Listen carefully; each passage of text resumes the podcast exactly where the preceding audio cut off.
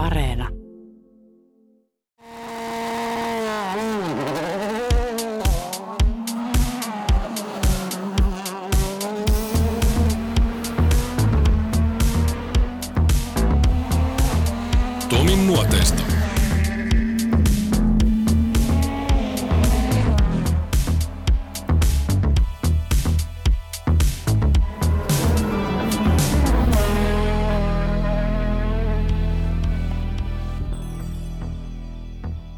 Nuoteista podcast on keskittynyt mestareihin ratin ja nuottivihon takana.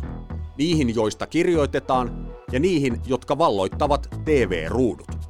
Joidenkin ne tekstit pitää kuitenkin tehdä ja telkkariohjelmat rakentaa. Yksi heistä on Erkki Vanhanen, alan ehdoton legenda. Aina ystävällinen ja toiset huomioon ottava herrasmies, pieni virne suun pielessä. Olen saanut tehdä töitä Vanhasen kanssa ja nauttinut ihan jokaisesta hetkestä. Mielestäni Vanhanen ansaitsee ehdottomasti oman jaksonsa tässä sarjassa. Niinpä ajoin Ekin luokse, istuimme rennosti kuin vanhat kaverit ja muistelimme. Tai Eki muisteli, minä toimin musiikkitermein pomppiryhmänä. Tervetuloa Erkki Vanhasen takkahuoneeseen vuosikymmenten aikamatkalla.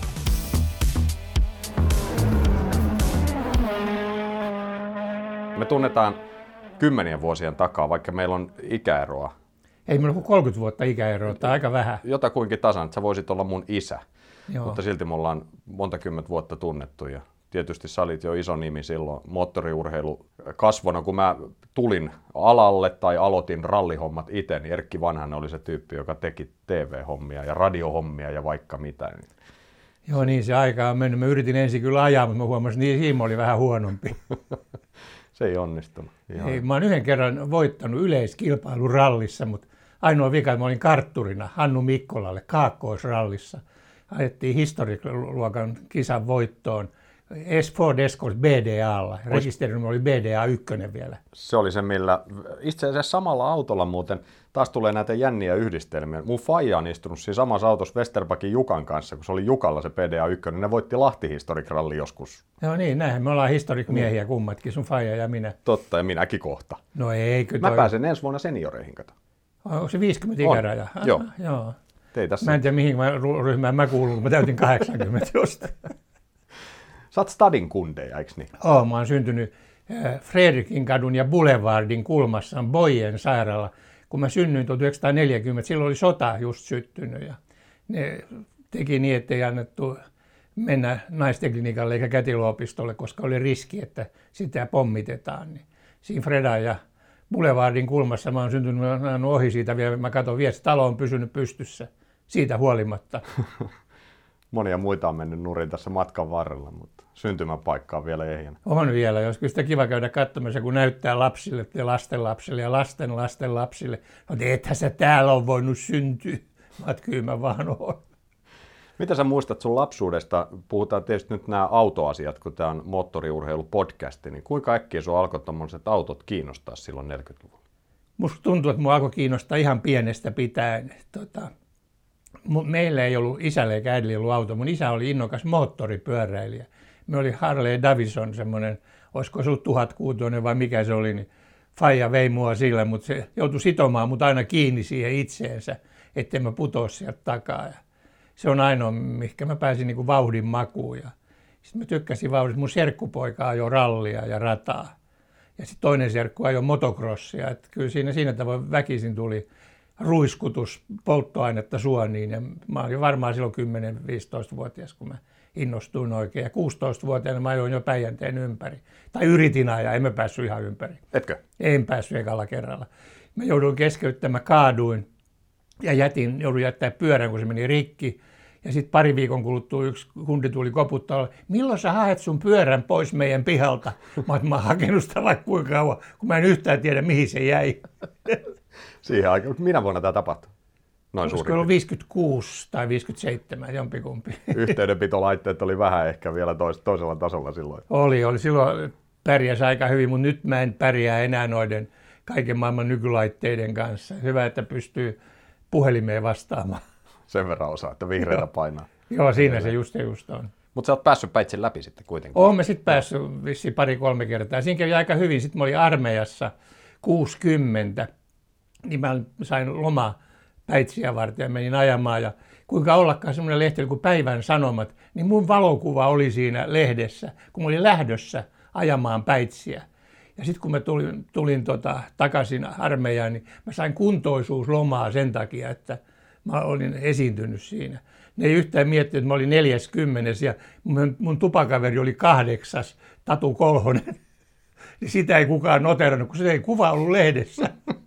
Silloin ei ollut televisiota, että ollaan olisi saanut mitään selville. Ja kyllä se yksi kuva on niin kuin aika paljon vaikuttanut. Onko se tallessa? On se tallessa vielä, joo. joo. Onko sulla muuten joku leikekirja sun No on, mulla on, on tota, aika, aika montakin semmoista. Ja nyt mä oon siirtänyt, tai mun poika on siirtänyt niitä tietokoneelle. Ja sitten kun se jonain päivänä hajoaa se tietokone, niin kaikki menetetään. Mä oon miettinyt, hajoako se ennen kuin, vai minä. Se moottoripyöräaika oli aika kivaa, mä tykkäsin siitä. Mutta oli se vähän koleita ajaa talvella.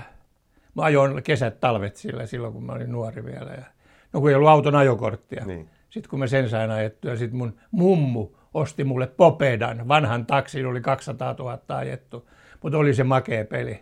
Se oli sun eka auto? Se oli mun eka auto. Siitä mulla on valokuva tuolla työhuoneessakin. Silloin kun sä ajoit prätkällä, sä ajoit siviilit ja sitten vähän kisaa ja kaikkea tämmöistä, mutta kun sä sait sen Popedan, niin viehättikö sua sitten saman tien se homma, että tälläkin pitäisi päästä ajaa vähän kiloa? Joo, kyllä. Se oli se, joka vei tota, mut pois moottoripyöräilystä. Se vei auton puolelle. Ja armeijassa, mä olin Utissa ilmavoimissa armeijassa, niin siinä pihalla, kasarmin pihalla on semmoinen lentokone, oliko se nyt vamppaari vai mikä se oli, ja tota, se oli ruohoympyrän reunan, niin mä popella kiersin sitä ympäri hirveässä sladissa, sen sai luistamaan aika paljon ja, ja sitten mä sain siitä vähän, en kunniamainintaa, vaan vähän rangaistuksia.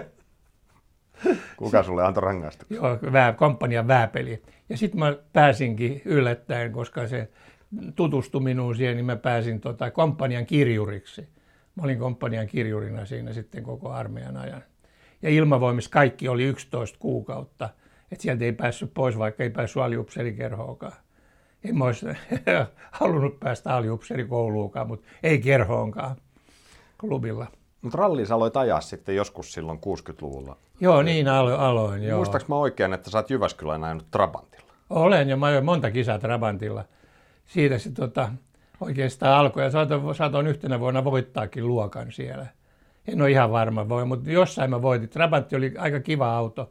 Se kulki niin pahuksen kovaa ja sitä voi heiluttaa sitä sateenvarjon kahvaa siinä ratin alla, eli vaihdekeppiä.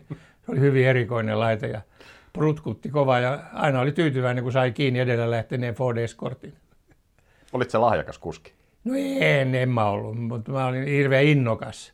Niin kyllä mä joillain pätkillä onnistuin ja sitten taas joillain ei.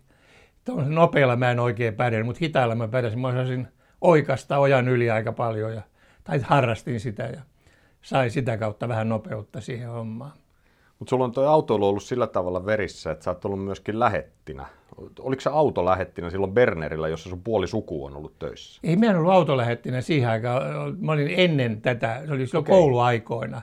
Niin mä olin semmoisena tsupparina lähettinä. Pankki lähetti muun muassa, vein satoja tuhansia markkoja pankkiin Berneriltä ja kannoin niitä kassissa – tuossa ollaan vieressä ja kukaan ei ryöstänyt mua, mutta nyt mä en enää uskaltaisi kyllä viedä semmoista summaa rahaa. Nytkin mua pelottaa, kun mulla on 50 euroa lompakossa, että joku koittaa pihistää sen. Tuo on ollut huimaa aikaa kyllä silloin. Ajattelee, että miten toimii. Nykyisin tuommoiset summat, niin eihän ne mitenkään kävelemällä vielä. Nyt on joku panssariauto hakea. Joo, tai, niin on. Tai joo. onko semmoisia summia enää edes käteisenä olemassa? Tietysti täytyy sekin ajatella. Niin, se voi olla, että ei niitä niin. enää ole, mutta siihen aikaan se oli ainoa keino siirtää ne rahat pankkiin, mikä Bernerin kassaan tuli. Mun äiti oli siellä kassanhoitajana ja reskontran hoitajana. Ja sitten mun vaimo on ollut siellä ja mun pojan vaimo on ollut vuosikymmeniä. Me ollaan ihme, että Berneri on vielä pystyssä, kun me ollaan niin kauan oltu siellä. tai ehkä just siksi. Ehkä just voisi niinkin olla. Niin, vanhaset on pitänyt Bernerin hengissä. Kyllä, joo. Haaveilit se koskaan, kun sä ajoit itse rallia, että tästä voisi tulla jotain enemmän? Tietysti ehkä 60-luvulla se asia oli vähän kaukaisempi. Se ammatti, ralliauto oli ammatti ei ollut samanlainen kuin tänä päivänä, että päästään ammattilaiseksi ja tehdään omaisuus siellä. Tai ainakin tehdään palkka siellä, mutta tietysti 60-luvun asia oli eri. Vai oliko se sulle aina ihan vaan harrastus? Se oli ihan vaan pelkkä harrastus. En mä koskaan ollut niin lahjakas, että olisi toiveita päästä mihinkään ammattilaiseksi. Ja, ja siihen aikaan se ammattilaisuus oli vähän erilaista. Sinne ei suinkaan menty, vaan sinne mentiin töihin siihen firmaan, jonka autoa ajettiin. Ja mä oon tavannut näitä paljon näitä nykyisiä, tai ei ne enää ole nykyisiä, nekin on eläkeläisiä, nämä rallikuskit, niin siihen aikaan tota, ne oli hyvin erikoisia persoonia kaikkia. Markku Ale, Juha Kankkunen, Hannu Mikkola. Kaikki oli tämmöisiä hyvin tietoisia siitä, mitä ne, kuinka taitavia ne on. Oliko se jo lapsena koulussa lahjakas kirjoittaja? Oli. Mä olin aika taitava. Mä kirjoitin, mä muistan erityisesti mieleen, kun mä kirjoitettiin aine nimestä Eläin, josta pidän. Niin mä kirjoitin Kobrasta. Niin se opettaja sanoi, että ei tämmöistä voi arvostella, tämä on täysin käsittämätön juttu. Mä ei se ole, kun mä tykkään kobrista. Onko sulla kobra? Mä ei ole, mä tykkäisin kyllä, jos olisi. Niin siitä mä mietin, että se ei kelvannut niille. Kyllä mä aika taitava, mulla oli, oli suomen kielessä tuo kirjoituspuoli aika vahva. Et siitä se niin kuin, tavallaan on kaikki tämä pesiytynyt. Mun äitihän oli Kaivopuuston Marttojen joku, en mä tiedä mikä se nyt oli, mutta se kirjoitteli paljon Kaivopuuston Marttojen juttuja. Ja sitten siellä oli semmoinen ompeluseura Risareikä. Ompeluseura Risareikä, parlevu. Ei enää ompeluseuroita enää olla. niin mä olin sitten soittamassa pianoa ja senkin mä joudun opettelemaan. Osaatko soittaa pianoa? No osasin, osasin, en mä varmaan enää osaa. Ai. Ainoa vika, että se opettaja pakotti mut soittaa semmoista musiikkia, mistä mä en tykännyt. Brahmsia, Sibeliusta ja mm. tuommoista. Kun mä olisin halunnut soittaa jotain semmoista räväkkää oikein, mutta kyllä mä sitten siinä opin senkin siinä sivussa. Mä luulin, että mä jonkin verran tunnen ja tiedän, mitä sä oot tehnyt, mutta nyt vetäsi tässä hihasta vanhanen kyllä. Mä en tiennyt, että sulla on musikaalisuus. No ei, en mä ole kovin musikaalinen, mutta kyllä on pienonsoiton mä hallitsin jotenkuten. Nyt tästä on mennyt kyllä vuosikymmeniä ennen kuin mä oon viimeksi soittanut. Kun me muutettiin Korkeavuoren kadulta tänne Vuosaareen, niin mietittiin se pieno sinne asuntoon. Ei kukaan jaksanut kantaa sitä pois. Ja siinä se oli mun 30 vuotta sitten suunnilleen tämä muutto tapahtunut. Siihen loppu pianonsoitto. Siihen loppu pianonsoitto. Olen mä jossain käynyt rimputtamassa jollain kaverilla, jolla on piano, niin ohikulkeessaan. Ja jossain ravintolassakin kävin kerran soittamassa. Ne pahastu kuitenkin siitä. Ja sitten merkittäviä elämänmuutoksia oli se, että mä lopetin tupakan polton 40-vuotiaana, viinajuonin 50-vuotiaana. Ja sitten aina kysyy, mihin sä oot ne rahat käyttänyt, niin mä oon katsottua pihalle, minkälainen auto siinä on. Niin. Siihen on, Siihen mennyt. on mennyt. Ja se on ollut pitkä. Mutta sulla on ollut aina sama merkki, mitä mä muistan. Joo, kyllä mulla on ollut hirveän kauan. Niin, niin kauan kuin mä siis muistan. Joo, kyllä mulla on ollut hirveän kauan. Hei, tuosta koulusta mä haluan kysyä vielä sulta. Niin oliko tämä sillä tavalla, oliko se koulussa lahjakas monissa aineissa? Tykkäsit sä koulunkäynnistä vai oliko niin kuin monesti, mä oon huomannut, että tämmöiset, no mä kutsun kirjoittamistakin tietynlaiseksi taiteen alaksi, mutta ei tietenkään sillä tavalla, miten se asia käsitellään, mutta luovat ihmiset. Kun sä kirjoitat ja teet juttuja, niin sunhan pitää olla luova. Niin hyvin usein silloin ollaan koulussa, keskitytään näihin, ehkä liikunta voi olla semmoinen kiinnostuksen aihe, mutta sitten siellä on nämä ainekirjoitukset ja tämmöiset, mutta sitten joku matikka ei välttämättä, eikä tämmöiset kiinnosta pätkän vertaan. Niin oliko sulla tämmöiset, että meni sektoreittain vai oliko Joo, se yleisesti kiinnostunut? meni sillä tavoin. Mä olin tuossa Norssissa esimerkiksi Tehtaankadun kansakoulusta – silloin se oli kansakoulu, nykyään se on peruskoulu. Se on vielä sekin koulu jäänyt pystyyn, että mä oon ollut aika huono oppilas, kun se jäi pystyyn. Sieltä mä pyrin Norssiin, mutta mä en päässyt. Mä menin Tehtaanpuiston yhteiskouluun ensimmäisen luokan. Mä olin niin hyvä oppilas, että mä siellä todistuksella pääsin Norssiin toiselle luokalle. Mä että ei voi olla totta, mutta niin se vaan oli. Ja Norssissa mä en sitten oikein menestynyt, mutta mä tykkäsin käydä koulua ja tykkäsin olla äänessä – mä huutelin reunahuomautuksia, niin opettaja usein sanoi, että vanhanen, olkaa hiljaa nyt siellä. Siihen aikaan Norssi oli hieno, siellä teititeltiin oppilaita. Joo. Ja tota, nyt en tiedä, miten nykyään enää käy. Eihän nykyisin. Joo. on ihan eri kuviot. Ja mä sitten kävin seitsemän vuotta sitä, mutta en mä ikinä saanut ylioppilaslakkiin. Mä jäin kaksi kertaa luokalle, niin kuudennella ja seitsemännellä. Mutta valkoisen lippahatun. Joo, mä ostin valkoisen lippahatun, sit kun kaikki mulla oli tuota, ylioppilaslaki. Niin kyllä se herätti, herätti huomiota enemmän kuin ne ylioppilaslaki. Niin. ne oli yhtä massaa ne ylioppilashatut. Ja sitten siinä oli, tota, Norssi oli siitä kiva, siinä oli Ratakadulla, puolella oli ensimmäisessä kerroksessa oli tota, luokat, joitakin luokkia. Ja sitten meillä oli opettajaharrastajia, mitä ne on kandidaatteja, jotka tuli opettaa meitä, niin kaverit poistutti ikkunasta ulos, että ei tarvinnut, kun se sulki oven, että ei ole päässyt käytävään. Kun päästiin ikkunasta ulos, niin rehtori oli vastassa siellä kadulla. Mihinkä te olette menossa? No opiskelemaan. Kaikki hössötystä on tullut tehtyä. Se oli hauskaa aikaa. Mä tykkäsin siitä, vaikka en ollut menestyvä. Kiinnostuiko sitten näyt, näytteleminen koskaan, tämä esiintyvä homma, niin että susta olisi tullut näyttelijä, koska sekin on aika usein meidän porukassa semmoinen yksi tavoite. Esimerkiksi mähän olin varma, että musta tulee näyttelijä. Joo, ei, Mut... mua ei sieltä voi. Mä oon vähän kankea tyyppi ja tota, mulla vaivas jo oikeastaan pienestä pitäen selkäranka reuma. Ja mun lääkäri sanoi, että se johtuu moottoripyöräilystä. Mä että ei varmaan johdu, mutta niin se tykkäsi, että se johtuu. Ja mä oon vähän kankea kävelijä, niin ei, ei näyttely, näyttelijän ura olisi edellyttänyt ketteryyttä ja tuommoista myönteistä elämänasennetta. Mutta se ei kuitenkaan myönteistä. Mutta oliko se, sitäkin mä nyt yritän tenttaa sulta edelleen tätä, koska se, se kuitenkin tykkäät, äh, siis kaikkihan me, jotka ollaan alalla, tykätään olla esillä. Sitä, joku tulee mulle sanoa tällä alalla, joka pistää naaman ruutuun, että hän ei yhtään tykkää olla esillä, niin se on, hän valehtelee. Mutta mä en tarkoita, että pitäisi pyrkiä tietoisesti olla koko ajan esillä, mutta kyllähän se esiintyminen, lähinnä ehkä esiintyä kuin olla esillä. Esiintyminen on se parempi sana tässä kuin olla esillä. Mutta just tämä, että sitä mä hain sillä näyttelyhommalla, että olisiko se voinut olla sitten semmoinen jossain takaraivossa, jos tilanne olisi ollut toinen, semmoinen esiintyminen sulla verissä kuitenkin. Kyllä se voi olla, ja toi TV-ruudussa esiintyminen on jo niin täyttänyt ne mun haaveet. Ja mikä pahinta tai yllättävintä, nyt vieläkin tulee tota, ihmisiä, jotka mä oon opettanut ajaa autoa 30 vuotta, 40 vuotta sitten. Sä opetit mut ajaa autoa ja sä oot ollut televisiossa. Ilman sitä televisiota ne ei ikinä muistanut, kuka mä oon.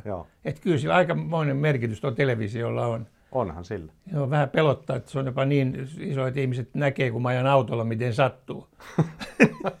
Ylinopeutta joskus hiukan olen ajanut. Sain muistutuksen vähän aikaa sitten, ajoin 40 alueella 43 onhan se hirveätä kaahausta. Mutta muistutus. Muistutus Postilaatikkoon Joo, kyllä. ilmaistaan asia, joo. niin kuin se tulee sieltä. Joo. joo. Ja nyt kun on tullut noita uusia tieliikennelain pykäliä, niin täytyy katsoa, jos mä yhden kirjan vielä kirjoittaisin. Mä oon toistakymmentä kirjaa kirjoittanut ja sinähän olet Tomi ollut jatkuvasti esittämässä tai juontamassa niitä tilaisuuksia, Joo. lehdistötilaisuuksia. Kyllä, mä voin kuulijoille tässä kertoa, että meillä on ainoa tämmöinen kesto sopimus mun yhtiöllä ja vanhaisen yhtiöllä tämmöinen välillä, joka ei raukea koskaan. Ja siinä on itse asiassa tämä meni sillä tavalla, että jonkun sun näistä kirjoista, siis nämähän on kaikki ollut, mä oon aloittanut nämä periaatteessa kaikki, että tervetuloa tähän Erkki Vanhaisen viimeisen kirjan julkistustilaisuuteen. Jossain kolmannen kohdalla mä rupesin puhua perinteinen viimeisen kirjan julkistustilaisuus ja niin poispäin, mutta meillä on tosiaan eka diili oli, mä muistan, mä sain sulta kaksi kirjaa palkkioksi. Sen jälkeen mä sain yhden kirjan ja sitten mä sain tähän kirjaa. Sen sä kyllä paikkasit sitten myöhemmin ja annoit mulle niitä kirjoja. Mutta tämä on meidän diili ja se on kestodiili. Se on, se on aina. Ja nämä kirjan julkistustilaisuudethan katsotaan molempiin kalenteriin sopivaksi, koska sitten kaikki muut kaverit, esimerkiksi Antti Syvälahti, joka täytti hiljattain 90, on ollut meillä vakiovieras. Joo, aivan.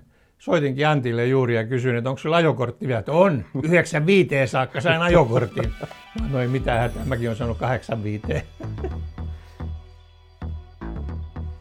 Vielä puoli vuosisataa sitten moottoriurheilu ei ollut niin seurattua kuin tänä päivänä.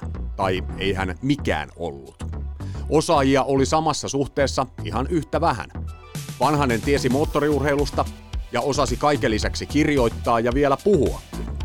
Mutta kumpi tuli ensin, teksti vai puhe?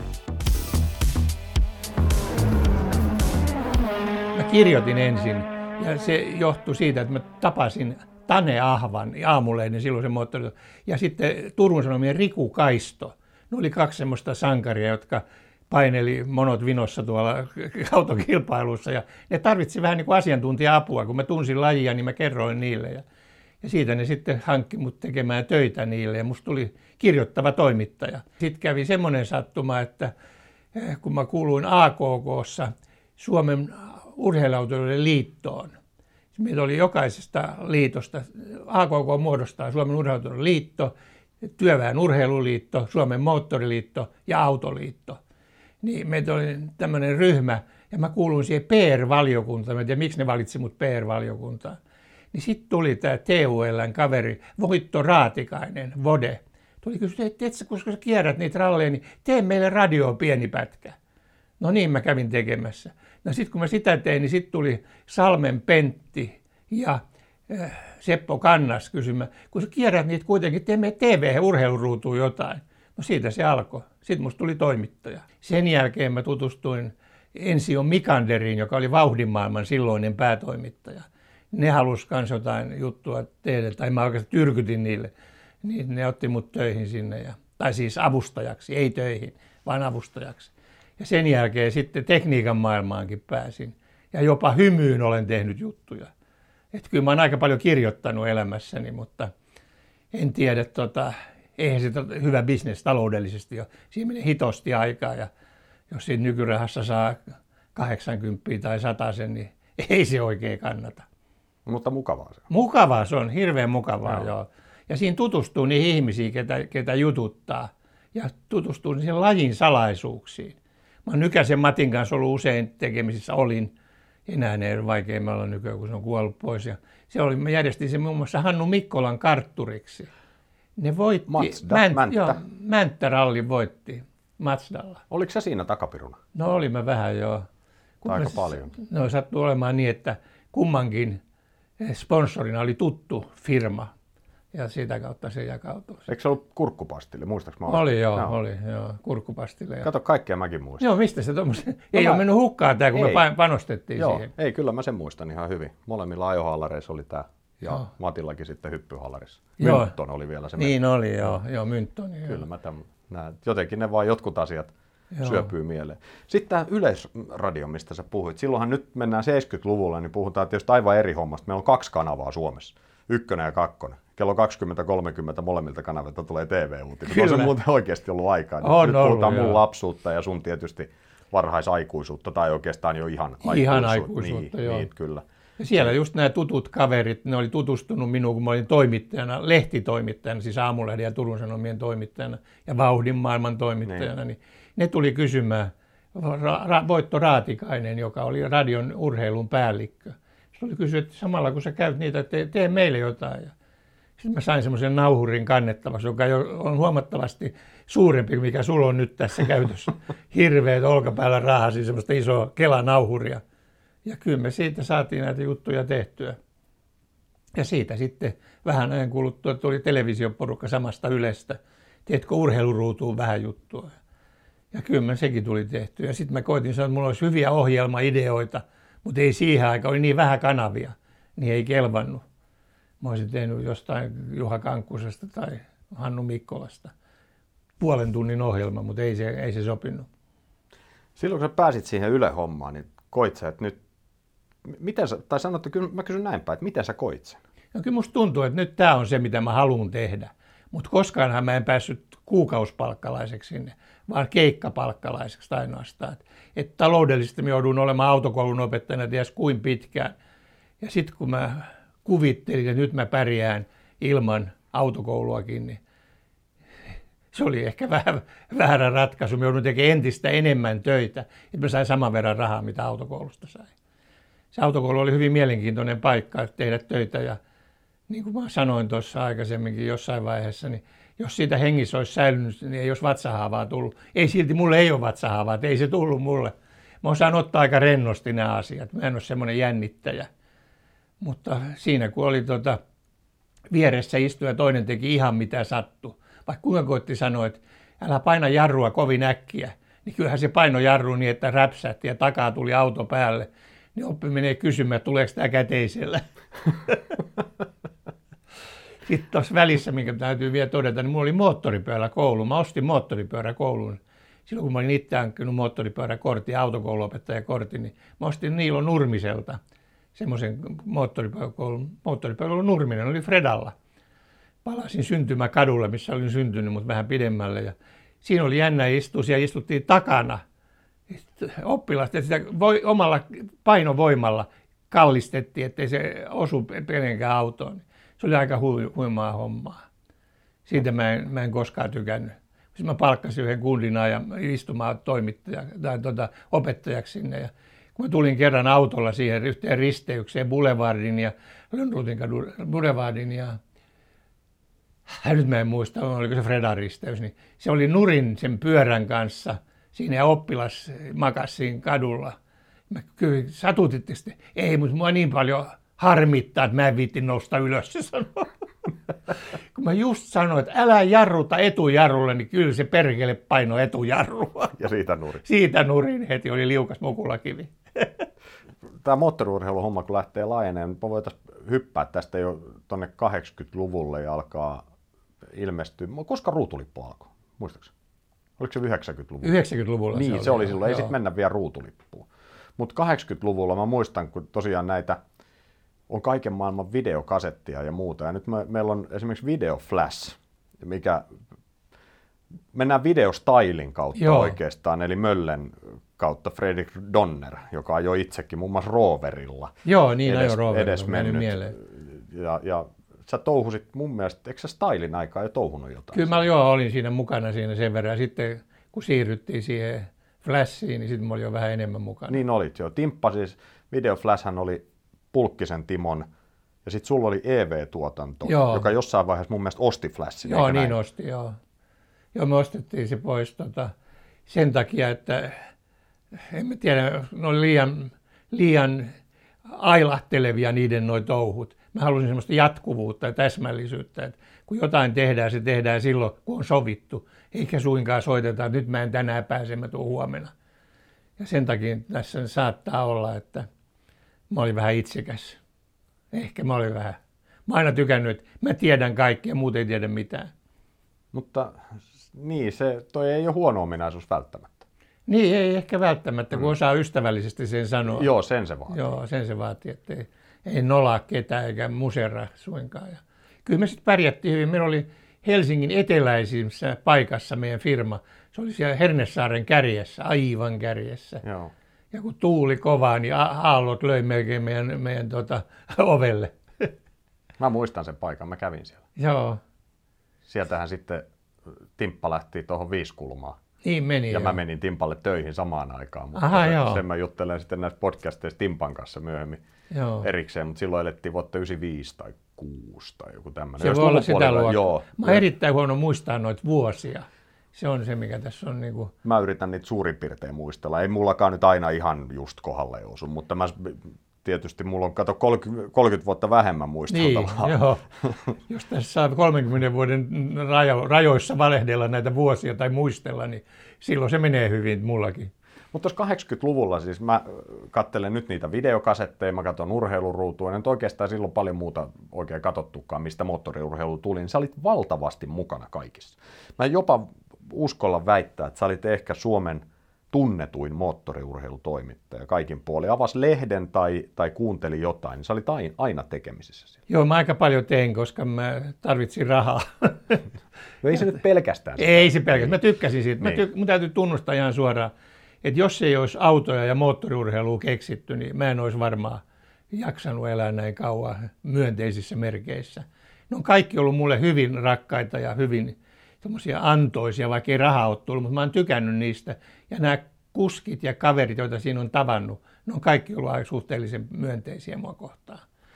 Tässä, tässä, missä me nyt ollaan, niin täällähän on mun seinällä roikkuu Juha Kankkusen, Markku Aleenin, Hannu Mikkolan, J.J. Lehdon, Mika Salo ja monen muun menestyjän ajopuku. Ja mun omakin ajopuku, se kuuluu tähän menestyjien joukkoon.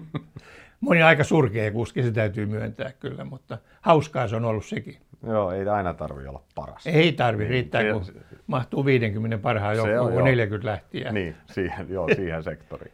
Mutta pelkästään näistä kirjoittamisasioista. Sä oot kirjoittanut, tehnyt juttuja ja muuta, mutta se, se ei nyt ole ainoa, mitä sä oot moottoriurheilun parissa tehnyt. Sä luettelit tässä näitä nimiä. Ja sä oot ollut monen kuljettaja. No tuossa kävi ilmi, että sä olit esimerkiksi tämä Mikkola Nykänen. Mänttä Joo. 200, jos olit siinä taustapiruna, mutta sehän ei ollut pelkästään näin, että sä keksit sen jutun jostain, vaan sähän oot toiminut näiden kuskien, muun muassa Mika Salon ja Hannu Mikkolan taustalla sponsoriasioissa. Ja, Olen ja, toiminut sieltä, että mä oon auttanut niitä, kun mä oon tuntenut noita, noita sponsorin edustajia tai toimitusjohtajatasoa myöten, niin Mä muistan hyvin tuon Gilbert von Rettig. Mä kävin siellä, kun se katsoi, että te olette moottoriurheilutoimittaja, se on hieno, me haluamme mukaan. No siitä se sitten lähti. Mä sanoin, että mulla on muutamia kavereita, jotka vois tulla. Sitten mä lähetin Hannun sinne ja, ja Mika Salo ja niin poispäin. Niin ne sai tupakkayhtiöltä sponssi. Kumpikaan ei polttanut. Niin.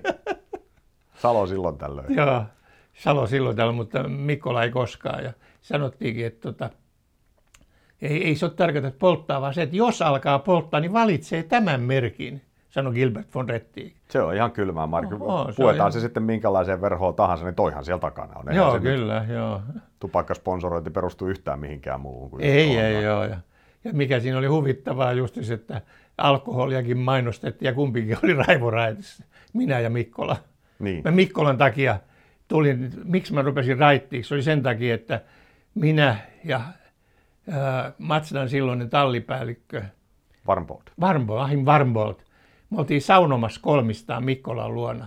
Ja kummatkin joi vaan vissyä ja saunan jälkeen minä join yhden pullon olutta. Ne katsoi mua vähän sen näköisenä, että kauheita ryyppäämistä. niin mä ajattelin, ehkä mä en halua erottua porukasta ja lopetin viinajuoni. No se ei ollut se syy, mutta se oli yksi tekijä. Kuluko sitä paljon? No ei, mä en ole koskaan, mä oon ollut helvetin huono juoja. Mutta sä, sit sä päätit, että sitäkään vähän ei tarvitse. Ei ole enää yhtään. Joo, Ja sitä ainakaan luulet, että sä rikastut sille, mä ei silloin väliä. Niin. Mutta pääset terveyttä riittää. Me siihen se ei perustunut se sun alkoholin lopettaminen, jos me siitä puhutaan, alkoholin käytön lopettaminen siihen, mihin se monella perustuu, että, että juo kiintiönsä täyteen niin sanotusti. Ei, ei, se ei, Joo. mulle perustunut siihen, Joo. se vaan, se vaan perustui siihen, että mä tykkäsin, että se on kiva. Yksi syy siihen oli, mä tulin kerran erääseen rallista lentokoneella Helsinkiin ja mulla oli auto pysäköintitalossa lentokentällä ja mä olin lentokoneessa ottanut kolme paukkua. Niin mä en uskaltanut ajaa kotiin. Mä joudun soittaa vaimolle, että tuut sä hakemaan mua toisella autolla. Eihän nyt jaksa, kellot on jo niin paljon.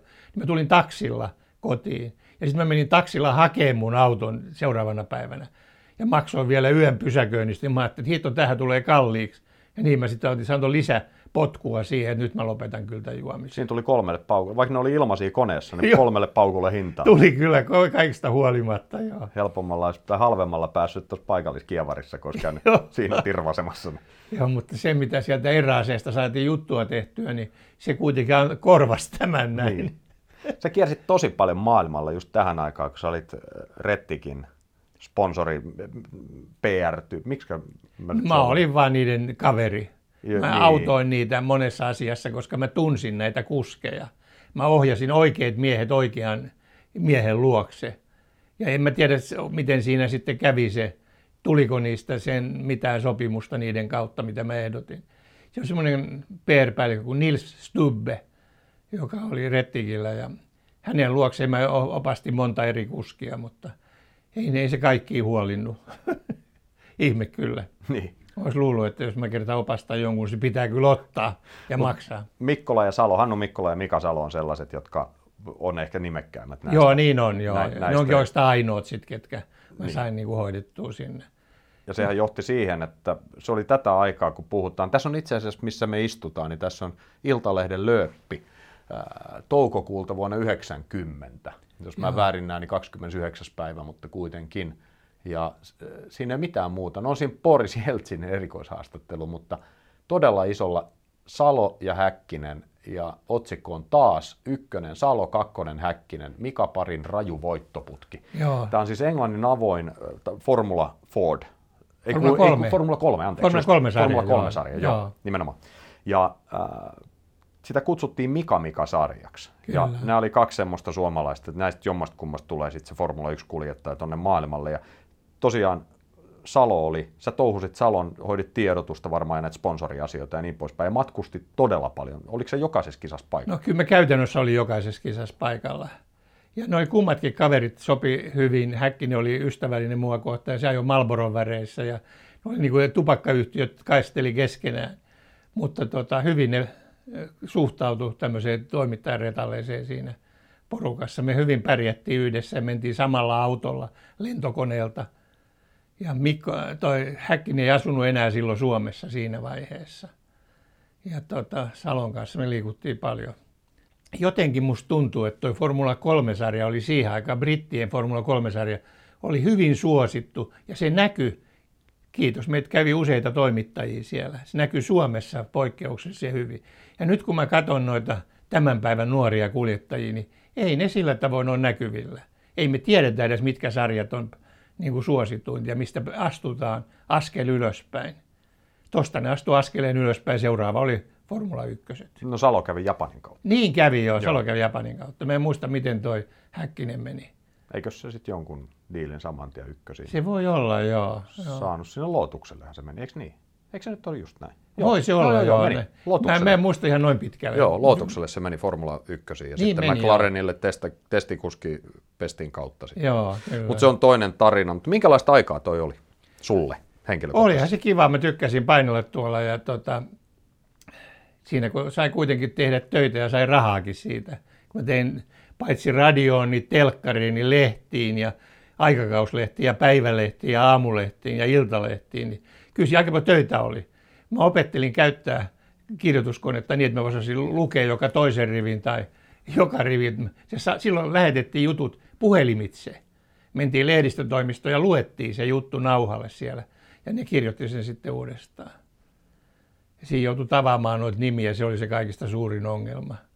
Ne meni oikein. Ne meni aika usein oikein, ei välttämättä aina. Kiersit sitten Mikkolan mukana noin MM-rallit? En kovin montaa, mutta kyllä mä jonkin verran kävin. Ja sitten Lontoon Meksikorallin kävin katsomassa. Hei, minkälainen se oli? No on se ihan hirveä. Ei siinä ole mitään järkeä, siinä ajetaan ihan tuhannen kilsan pätkiä. Minä vuonna tämä oli, kun sä siellä olit? Nyt mä esitin... Nyt sä kysyt tuommoisen Niin, mä kysymyksen, mä, tiesin. tiedän, että mä en osaa vastata Joo, mä siihen. arvasin heti kysyessäni, että tämä nyt, meni, nyt oli väärä sektori. Mutta, Joo, mä en mutta oliko, se se vanha, oliko se siis sitä vanhaa aikaa, eskort, takaveto eskortti Joo, oli. Ja sitten jo uudestaan se- 2000-luvulla Niin ajo. uusintana ja Kyllä. voitti senkin. Se on kaksinkertainen voittaja. Niin olikin. Joo. Tehtiin semmoinen Mark 1 eskortti valkoinen Mikkolalle. Joo, niin Nyt tehtiin. Joo, Tämän mä olin unohtanut, mutta nyt kun sanoit, mä muistan ihan joku valokuva. Tuli Joo. kato. Ja sitten mä kävin useissa, monissa semmoisissa maissa, missä mä tykkäsin käydä. Safariralli mä kävin katsomassa. Siellä oli lämmintä. Ja rotusyrjinnästä puheen ollen. Meidän porukasta ryöstettiin kaksi kaveria Nairobin torilla. Ja me mentiin poliisille tekemään ilmoitus, niin sanoi, se, that area is only for black people. Eli se on vain, tämä alue on vain mustille ihmisille, se on teidän vika, mitä olette mennyt sinne. Mä eihän me voida tietää, saako valkoinen mennä, mennä torille. Ei saa. Se oli sillä siisti. Joo. Sitä ei käsitelty sen enempää. Just. Jotenkin tuntuu oudolta, että kuinka voidaan syrjiä meitä niin, että me ei saada mennä ostaa torilta tavaraa. No ei me, me oltaisi mitään ostettukaan, kun oltaisiin käyty siellä. Mutta tulihan ryöstettyä kuitenkin kaverit. Kenian Safari-ralli. Alkuperäisessä muodossaan todellinen MM-sarjan klassikko. Siinä kilpailussa ei hulluttelemalla menestynyt ja autonkin piti olla vahva. Vuonna 1987 oltiin siirrytty A-ryhmään ja Hannu Mikkola ajoi uransa viimeisen MM-osakilpailuvoiton juuri Safarissa autonaan normaaleihin pikataivalkisoihin aivan liian raskas Audi 200 Quattro. Mikkola johti kisaa ylivoimaisesti kohdatessaan risteyksessä tutut kasvot. Vanhanen oli kuvaajan kanssa paikalla, eikä risteys ollut osunut Mikkolan mielestä riittävän hyvin.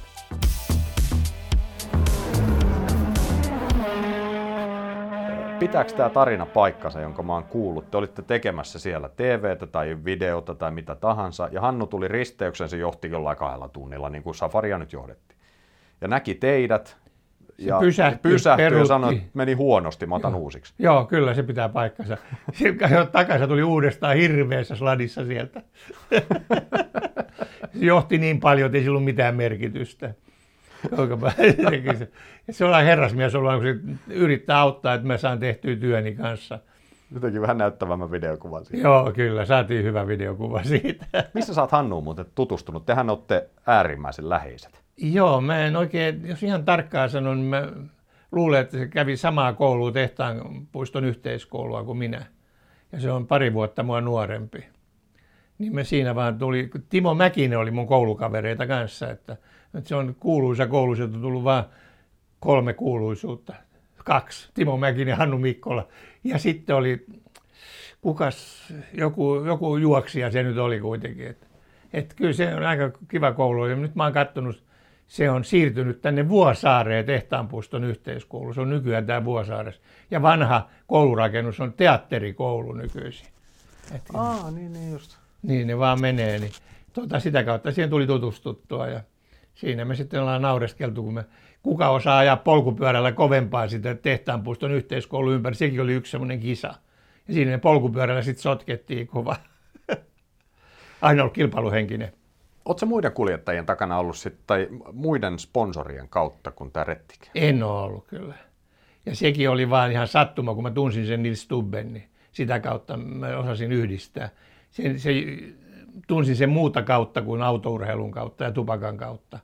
Se oli vaan tuttavan tuttava ja siitä se sitten alkoi, kun se tunnisti, että mä teen moottoriurheilua ja Retti halusi, että se pääsisi näkyville. Ja olihan se ollut Leo Kinnusella jo aikaisemmin. Niin oli, totta. Joo. Ja sitten tuolla Ja Henkalla oli. Henkalla oli, joo, kyllä. Kyllä se on ollut mukana noissa. Et kyllä tuossa on ollut, Henkka on Henri Toivon, jos joku ei satu tietää. Kyllä. Luulen, että tätä, tämän kuuntelijat valtaosa ties, mutta hyvä tarkennus. Joo, ja Pali oli sitten kanssa. Kyllä, eli Toivosen paljon. Niin, Pauli Toivonen, näiden isä. Kyllä. Siis Henrin ja Ha- Harrin. Juuri näin, juuri näin. Kyllä se vähän semmoista on ollut. Aika, aika on mennyt kovaa vauhtia eteenpäin. Se menee jo. Koko ajan on joko maanantai tai perjantai. Niin on joo. Ja sitten siihen ruutulippuun. Ohjelma starttaa silloisella kolmoskanavalla vuonna 1990. Erkki Vanhanen aloittaa yhtenä ohjelman tekijänä sen ensihetkistä alkaen. Ruutulippu periaatteessa mullisti moottoriurheilun näkyvyyden kotimaisessa mediassa.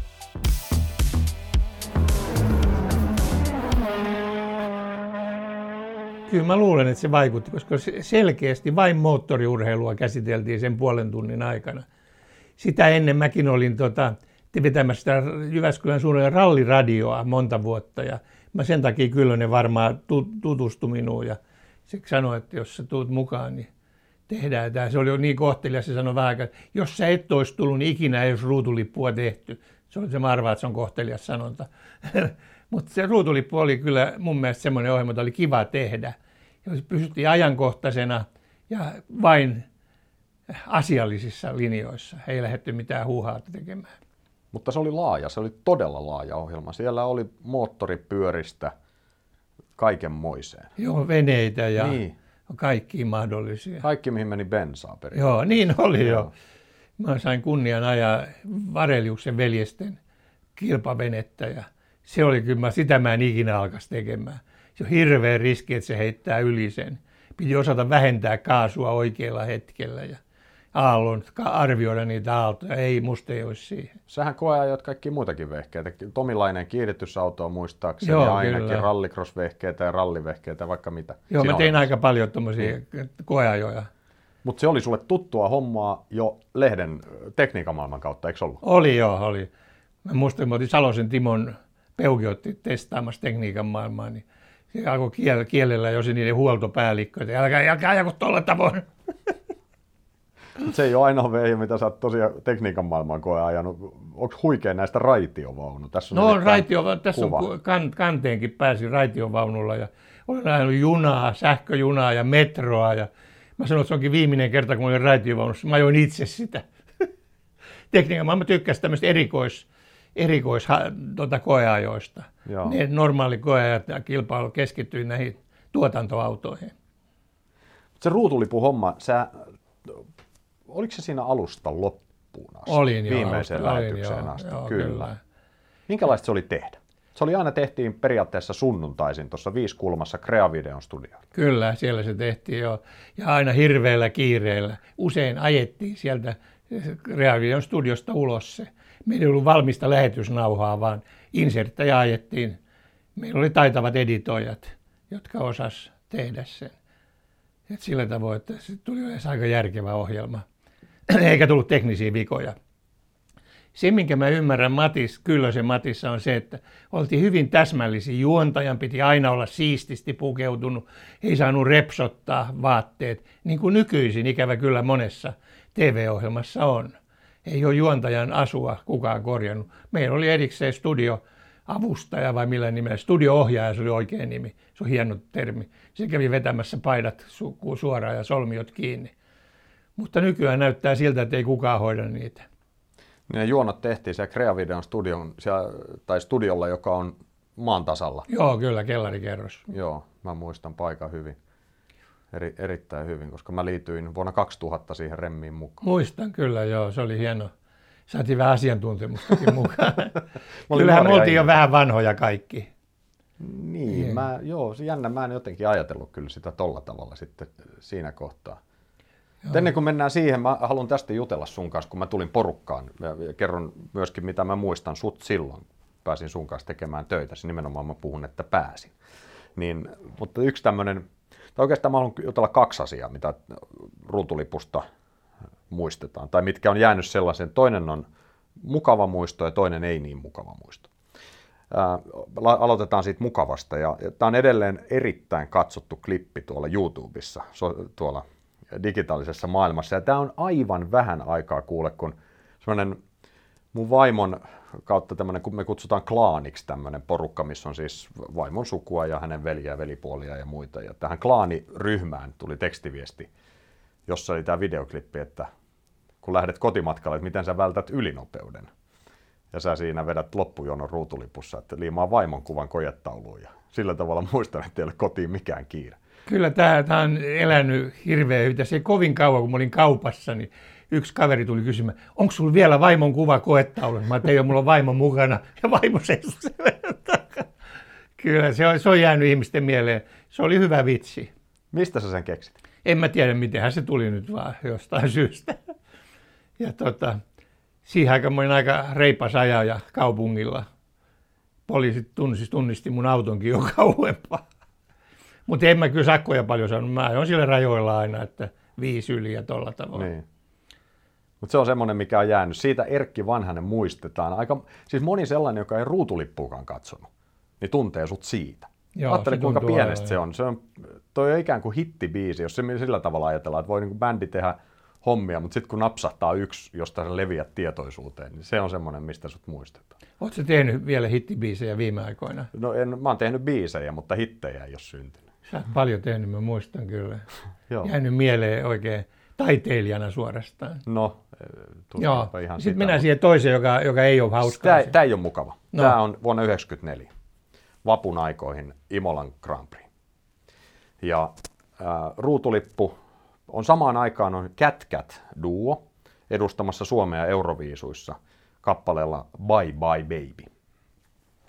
Ja Imolan kisaan ajettu Ayrton Senna ajaa rajusti ulos siinä, mutta siihen aikaan ei vielä sit ihan heti tiedetty. Toki kaikki tiesivät nyt asiaa, että ei ole hyvin. Mutta se vahvistus siitä, että Ayrton Senna on kuollut, tulee vasta silloin, kun ruutulippu pyörii jo televisiossa. Ymmärtääkseni se on näin mennyt. Kerro, Joo, kyllä, kerro joo. tarinan tausta, mutta siis ruutulippu päättyy seuraavasti. Mä itse muistan katsoneeni tämän. Tulee spiikki, jonka sä vedät. Selkeästi äänen laadusta kuulee, että se vedetään jotenkin lennossa sinne väliin. Ja juuri saamamme tiedon mukaan Ayrton Senna on kuollut polonnaisessa sairaalassa tai missä nyt olikaan. Jonka jälkeen Erkki Vanhanen ilmestyy ruutuun, loppujuonto, ja sä sanot siinä, että tässä oli tämänkertainen jaksomme ja kevyt lopetus viitaten tähän Euroviisuun. Ei sitten muuta kuin bye bye baby, baby goodbye. Joo, se oli, liittyi nimenomaan siihen Eurovisioon. Kyllä, ja, ja se jäi sinne. Se, Joo. mitä sulla siinä vaiheessa, kun sä tajusit, että hetkinen, Mä sanoin, että olisi ottaa pois se, mutta ei sitä voinut ottaa pois enää. Se oli, meni jo ulos. Se niin. on siinä, tuossa on niin kohtuuttoman ankara toi, kun se menee ulos, niin se menee, sitä ei voi imet, imettyä takaisin. Ihmiset varmaan luuli, että me sanottiin bye bye sille Sennalle, kun Joo, se... todella sanottiin vaan tälle laululle, joka meni päin. Mm. Mitenhän se nyt meni, ei se kovin hyvin mennyt sekään. Mikä fiilis sulla oli silloin, kun se tuli ulos? Se No oli, kyllähän se pani miettimään, että kaikkea sitä sattuu. Ei sille mitään voi. niin. Kaikki sitä sattuu, joo. Tuliko siitä palautteita? Ei ole tullut ihmeemmin. Joku siitä nyt saattoi sanoa, että olisi se voinut sanoa kauniimminkin näkemiä sille Sennalle. Olisi se voinut, mutta kun ei me sanottu Sennalle näkemiä, me Niin. sanottiin sille Joo. kätkätille. Kyllähän sen kaikki tajus, tai valtaosa varmasti tajus, mistä siinä oli kysymys, mutta Niin. Se, o, se osui semmoisen todella... ne, ymmärsikö ne, että sinne väliin on voitu saada tämä Sennan juttu? No alan ihmiset, mä en Joo. tiedä ymmärsikö muut, mä ymmärsin sen Joo. jo silloin, että kun se kuuli siitä äänen laadusta, että se vedettiin jotenkin, Joo. se ei ollut samanlainen soundi siinä spiikissä, vaan se kuuli selkeästi, että se on nyt lyöty sinne jopa ehkä lennossa tai miten vaan. No niin se tehtiin, joo. Just joo. näin. Kyllä ne on Noi tommoset... on, noi on ikäviä On, on, TV-muistoja. Mutta luojan kiitos, sosiaalinen media ei ollut silloin vielä olemassa. Joo, luojan kiitos. Joo. Mm, Jos olisi, niin mä olisin, mut olisi haukuttu varmaan jo niin moneen kertaan maanrakoon, että mä olisin jo lopettanut työnteon. Joo. Onneksi mä en ole ikinä vieläkään päässyt sosiaaliseen mediaan kiinni. Joo. ei tuskin pääsenkään. Me ei olla Facebook-kavereita, niin sanotusti. Joo. Tämmöistä tämä on ollut tämä elämä. Joo, sinne mahtuu kaikenmoisia, mutta se, toi on yksi semmoinen, mitä on, on tapahtunut sulle. Mä oon sanonut voimasanan sen v alkavan.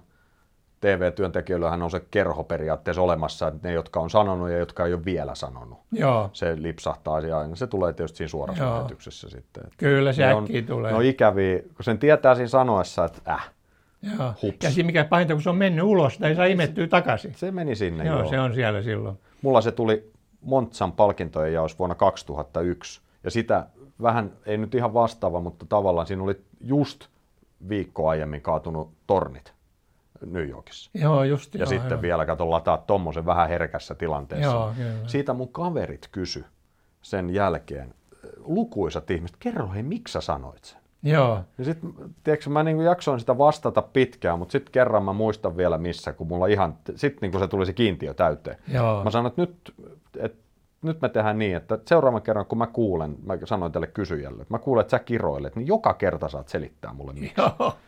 Joo, kyllä se- toi et on, se toi kiroilu on hyvin semmoinen, joka lipsahtaa helposti. Mulla puhekielessä usein tulee semmoisia Niin. sanoja.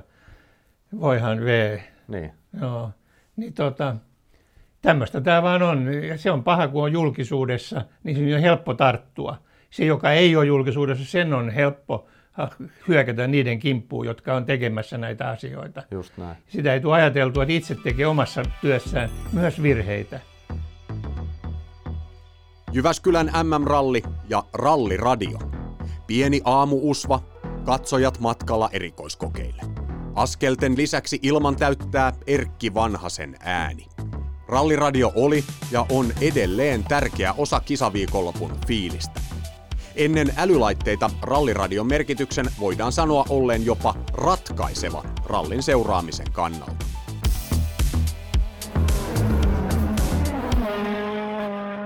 Joo, mä luulen, että se pitää paikkansa, koska siihen aikaan ei ollut todella tietokoneita, vaan ainoat tulostiedot tuli meidän ralliradiosta. Ja sitten meitä oli kaksi kilpailevaa radiokanavaa. Me, Radio Keski-Suomi ja sitten Radio Jyväskylä, joka oli yksityinen radio.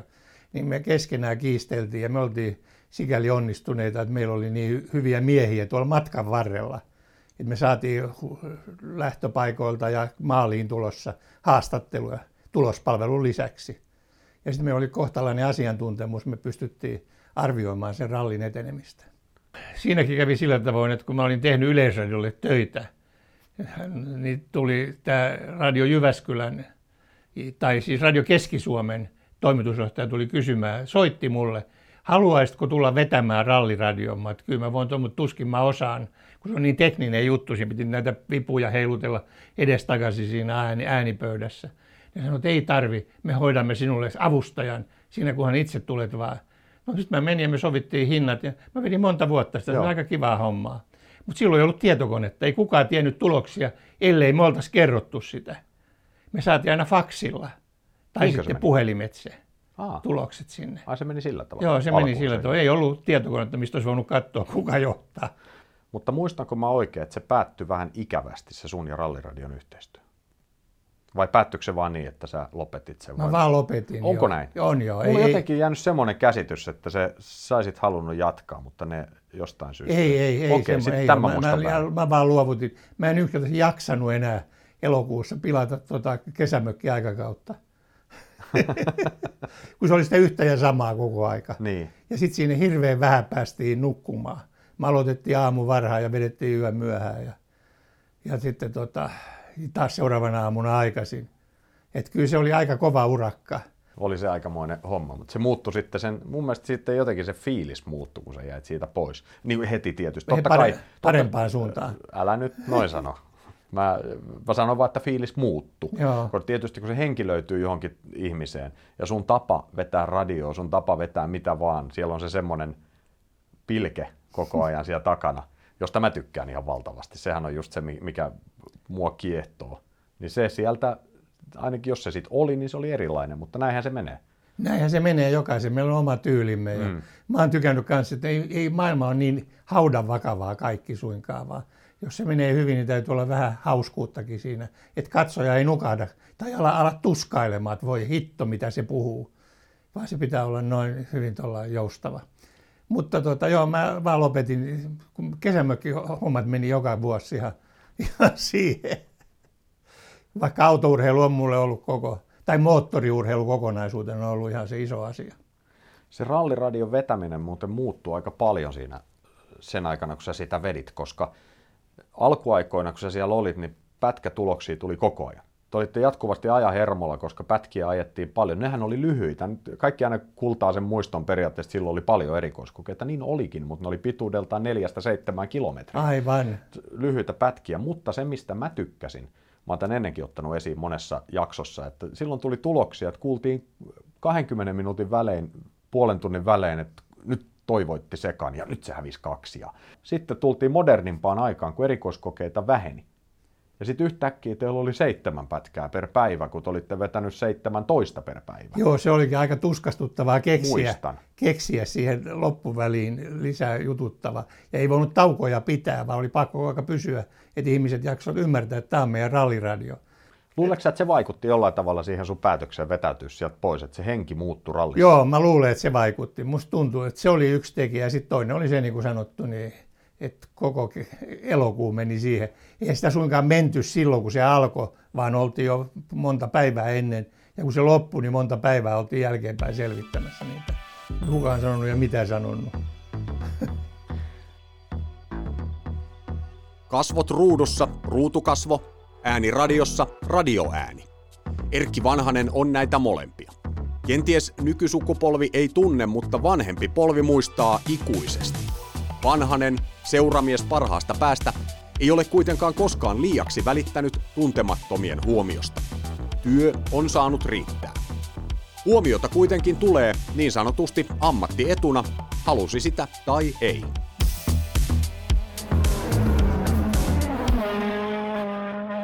Me vaan on tehty töitä toimittajana niin paljon kuin osataan ja parhaamme me olemme pyrkineet antamaan. Ja jollain tapaa tietysti tuntuu siltä, että ihmiset tunnistaa mut kadulla ja se on niin kuin se haittapuoli, mitä mä en oikein välittäisi. Sä et välitä siitä? En mä välitä. Mä mieluummin olen pysynyt toimittajana niin, että ei ole näkyvissä koko aika itse. Ja eihän sitä joutunut missään muussa ole näkyvissä kuin tässä ruutulipussa. Niin se on oikeastaan ainoa. Joo. Muualla sitten sun ääni on tuttu. Joo, ääni on enemmän ja tota, no, tuommoisia tulee justis. Me oltiin, äh, mikä se Ylen ra, tota, liikennetoimittaja oli? Riihelän Esko. Riihelän Eskon kanssa oltiin tota, kahvilassa ja Esko tilas kahvin ja viinerleivän, ja mä sanoin, että mä otan kahvia viinerille, niin yksi uusi takaa, koittakaa nyt päättää kummalla äänellä puhutte. Siinä voi naurattaa se, että ne huomasi, että Saamari, siinähän noi on noin Ylen sankarit. Se on muuten Esko Riihelästä edesmenneestä liikennetoimittajasta täytyy sanoa, että joillakin ihmisillähän vaan ääni on sellainen, joka sopii, Joo, sopii kyllä. mediaan. Ja, ja mi, mi, missä periaatteessa oikeastaan mikrofoni, kun mikrofoni resonoi sen äänen oikein, niin Esko Riihelällä käsittämätön soundi siinä. Oli joo, oli Mitä joo. jollain ihmisellä voikin olla semmoinen. Joo ja se pystyi vetämään hyvin noita ohjelmia tietämättä asiasta mitään. se oli kiva kaveri, me paljon tavattiin yhdessä, juottiin, käytiin kahvilla ja niin poispäin. Tuosta kun sä sanoit muuten tietämättä asiasta mitään, niin kuinka paljon sä teit taustatöitä? Kyllä mä yritin tehdä aika paljon niin, että en koskaan puhunut, jos en tiennyt, en arvannut, miten asiat ovat. Kyllä mä koitin selvittää mahdollisimman tarkasti. Mun mielestä se on toimittajan tehtävä, ja jos ei se tiedä, niin silloin on parempi, että ei puhu mitään. Ei kerro semmoisia asioita, joita ei ole tarkistanut. Tässä on tosiaan, sä oot maininnut jo aikaisemminkin, missä me ollaan. Me ollaan täällä sun kellarissa, no alakerrassa. Alakerrassa, Niin, joo. alakerrassa. Tämä on, tämä on takkahuone, saunan takkahuone. Kyllä, takka on itse asiassa tässä mun vieressä. Ja tämä on tämmöinen miesluola. To, tosi moni ukko olisi tästä kateellinen. Täällä on nimittäin nimikirjoituksilla varustettuja tauluja. Mä näen tässä nyt äh, Mika Salo, Hannu Mikkola, jotka on ollut tässä maininnassa aika paljon. Sitten täällä on erilaisten rallien näitä kylttejä, valokuvia, kansikuvia, paitoja, ajopukuja, pienoismalleja, muutama palkinto ja sitten jostain syystä myöskin yksi parkkimittari, jonka taustaa mä nyt en lähde kysymään, mutta kun mulla on Erkki Vanhasen takkahuoneessa, niin tänne sopii yksi parkkimittari. Mä voin olen, sanoa, mä että mä olen saan- laittanut siihen kolikoita koko ajan, koska meillä on kestänyt tämä niin kauan, ettei tule lappua. Mä sanoin, minkä takia mä sain sen, kun mä oon kuulemma niin paljon maksanut tota, pysäköintimaksuja. ja oikein? antoi oman mittarin mulle. Tämä on semmoinen, kun nämä vanhettu nämä mittarit, niin tämä on... Okei. Okay. Joo, tämä on vanhoja kunnon kolikkomittareita. Joo. Pitää paikkaa. Siis täällä on vanhoja beta-nauhureita ja, Ja Kaiken. tuuman nauhuri ja vielä tuuman nauhurikin. Noita nimittäin oikeasti ole paljon. Mutta nämä ajopuvut, mitkä tuossa on, niin se huokuu siitä, minkä verran sä oot saanut ystäviä tämän lajin parista. Ja noihan ei ole mitään ihan kansallisen tason kavereita, vaan tuossa on kansainvälisen tason kavereita. Joo, niin Onko on. sulla äh, myöskin, kun mietitään sun elämää moottoriurheilun parissa, niin onko sieltä tullut sun parhaat ystävät? No ehkä ei parhaat, mutta hyvät ystävät kuitenkin on tullut. Joo. Se voi sanoa, että se on ollut mun elämän suola kokonaisuutena. Ilma- Ilman suolaa ruokahan on hito huonoa syötävää. Niin tässä on ollut kaikkea niitä hauskoja ja mieleenpainuvia ja välillä haastavia kohteita, joita on joutunut ratkaisemaan. Ja mä oon tykännyt siitä enemmän, koska mä en ole mitenkään juoksijatyyppi, enkä, enkä niin, sä oot käynyt juoksemassa maratonin, mutta mä en voisi kuvitella, että mä jaksasin 400 metriä pidemmälle juosta. ja sitten tota, kokonaisuutena autourheilussa tapaa aika rehtiä porukkaa. Se on mun mielestä yksi semmoinen olennainen kysymys. Kaikella on aikansa. Meidän kaikkien tulee jossain vaiheessa väistyä ja antaa seuraaville tilaa. Erkki Vanhanen sai tehdä rakastamaansa työtä eläkeikään asti ja sen ylikin. Säännöllinen työnteko loppui siinä vaiheessa, kun ruutuli pohjelman viimeiset lopputekstit pyörähtivät ruudussa. Tämä tapahtui muuten Ylen kanavalla helmikuussa 2007.